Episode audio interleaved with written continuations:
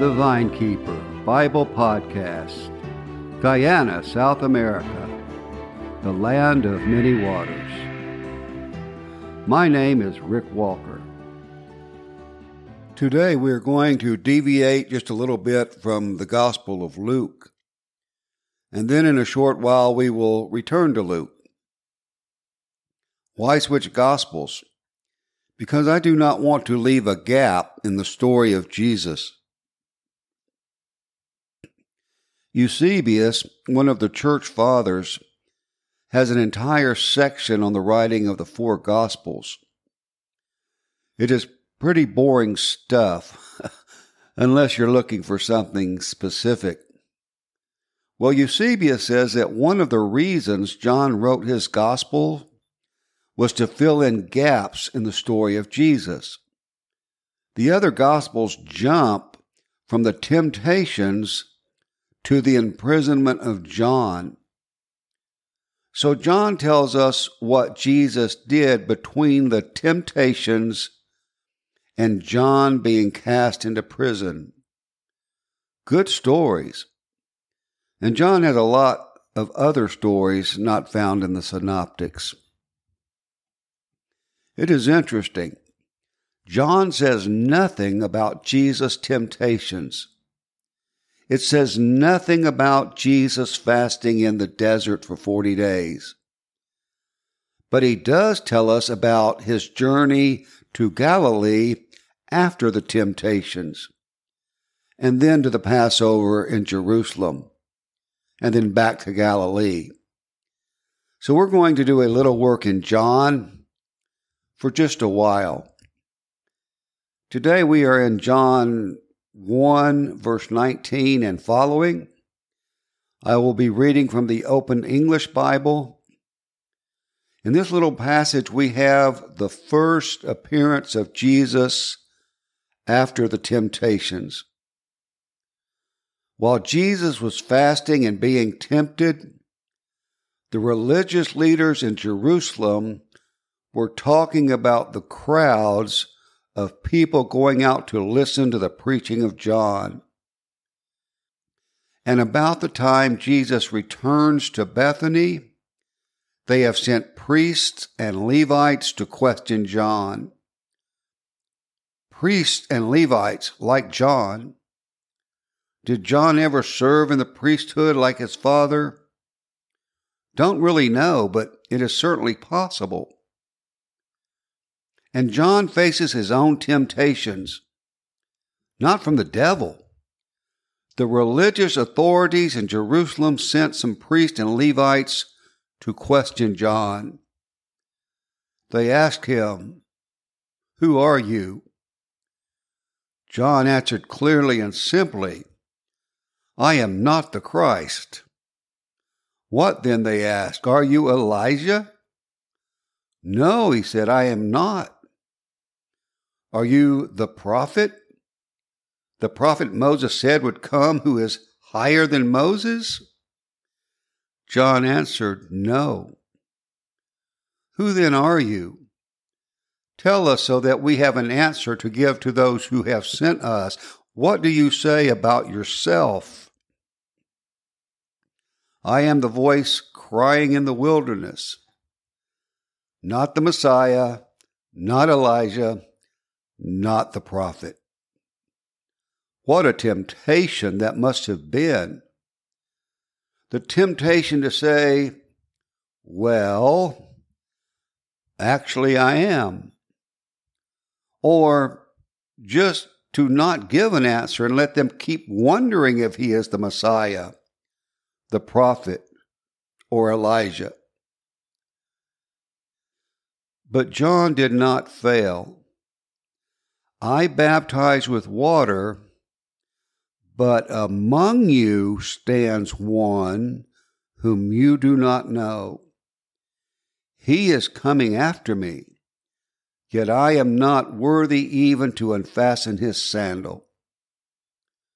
Why are you looking at me? Look around. He stands among you.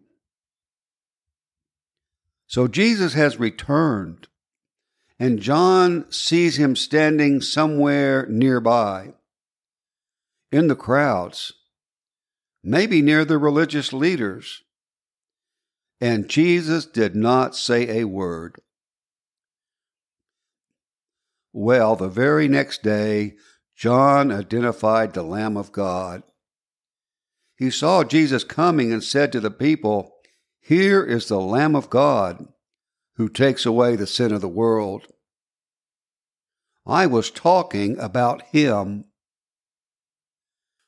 Jesus really did not stand out from a common Jew. Even John did not really know until the voice spoke from heaven and the Holy Spirit descended. No one knew until John said, This is the one I was telling you about. Was anyone shocked? Was anyone surprised? How long had Jesus been standing among the people? Days?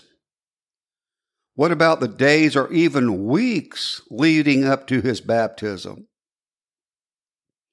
There must have been a lot of times when the people were just talking together in small groups. How many people had talked to Jesus during those times? We don't know. But they did not know who he was. But they know now. Everyone knows now. The next day, when John was standing with two of his disciples, he looked at Jesus as he passed and exclaimed, There is the Lamb of God. The two disciples heard him say this and followed Jesus. But Jesus turned around and saw them following. What are you looking for? he asked. Rabbi, they answered. Where are you staying? Come and you will see, he replied. Come and see was a common expression of the rabbis. The two disciples called Jesus Rabbi. They asked the rabbi where he was staying, and the rabbi said, Come and see. When a rabbi said, Come and see, it had a very special meaning. Jesus is really not telling them to come and see where he is staying. Not really.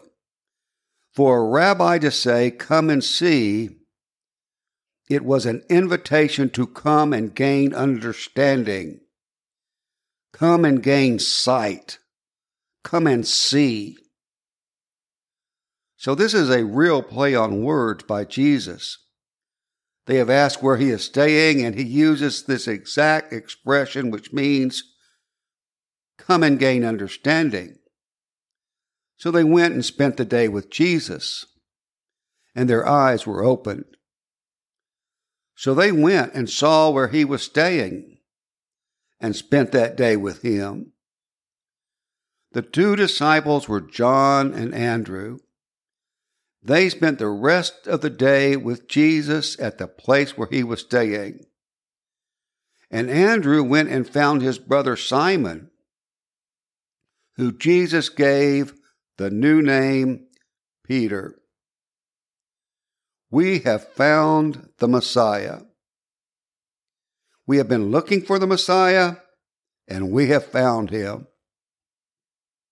First, there were two disciples. Now there are three. And before Jesus leaves for Galilee, there will be five. Two and then three. And the next day, Jesus called Philip to follow him.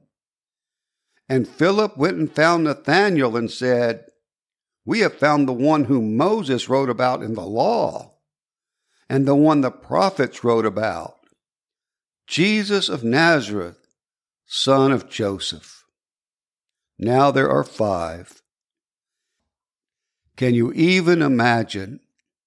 We have found the prophet Moses said the Lord would raise up a prophet like himself, and the people must listen to everything the prophet says. and anyone who does not listen to the prophet will be cut off from among the people. We have been waiting since the days of Moses. A lot of prophets have come and gone, but none of them was the prophet. And now we have John the Baptist, but even he is not the prophet. But now we have found the one. Jesus is the prophet Moses wrote about. I had a woman in my Bible class years ago who demurred when I said Jesus was a prophet. Jesus is not a prophet. Jesus is the Son of God. Are you aware that even Islam teaches that Jesus was a prophet? True, Jesus was more than a prophet, he was God's Son. But we really do not want to say that Jesus was not a prophet. Of course, he was a prophet.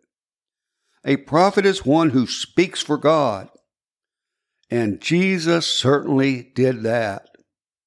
As the writer of Hebrews said, God, who of old, at many times and in many ways, spoke to our ancestors by the prophets, has in these latter days spoken to us by his Son.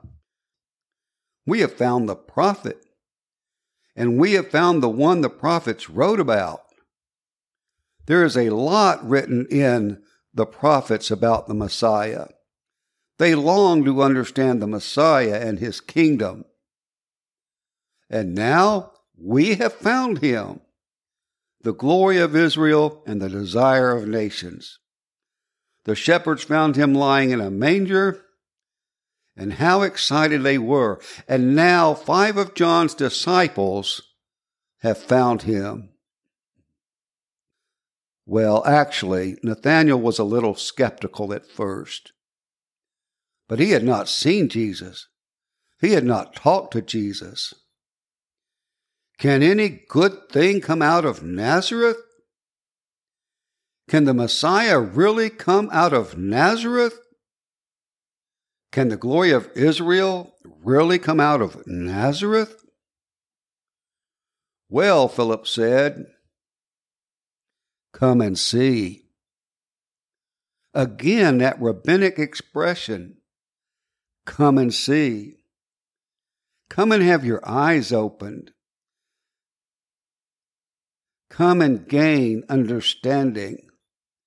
Come and see what I have seen. And he did. He believed. He believed because Jesus recognized Nathanael as soon as he saw him. And he knew his character. An Israelite who has no deceit. And Jesus told him he saw him under the fig tree when Philip called him. How could this man see me? How could he know me? I wish we knew more about what Philip was doing under the fig tree. My thought is that something happened which Jesus saw.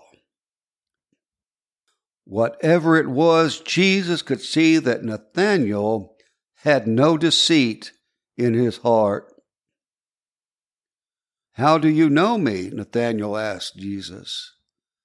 How do you know my name? How do you know my character? I saw you under the fig tree. I saw what happened before Philip called you. At least that's the way I read it. And Nathanael declared, Rabbi. Rabbi. You are the Son of God. You are the King of Israel. So Jesus has five disciples. First three, then five. First comes the trickle, then comes the flood. Sometime later, Jesus crossed the Sea of Galilee with his disciples. They went to the land of the Gerasenes where Jesus healed a demoniac. In fact, he healed two. When Jesus returned, the people in Capernaum were waiting for him. They saw him leave and they waited for him to come back. As Jesus was on his way to the house of Jairus, Luke says the crowd almost crushed him. First came three disciples, then came the crowds. First came the trickle, then came the crush. The law and the prophets were preached until John. Since then, the good news of the kingdom of God has been told and everyone has been forcing their way into it. Can any good thing come out of Nazareth? Well, a lot of people seem to think so. Harlots and tax collectors, Samaritans and sinners, but not the religious leaders who sent the priests and the Levites to question John. Well, Jesus crosses the Jordan River with his five disciples, and they are making their way to Galilee. Little do the disciples know what lies ahead. Where are we going, Jesus? We're going to a wedding feast, and you're going to meet my mother. And there are some things I want to teach you. Come and see.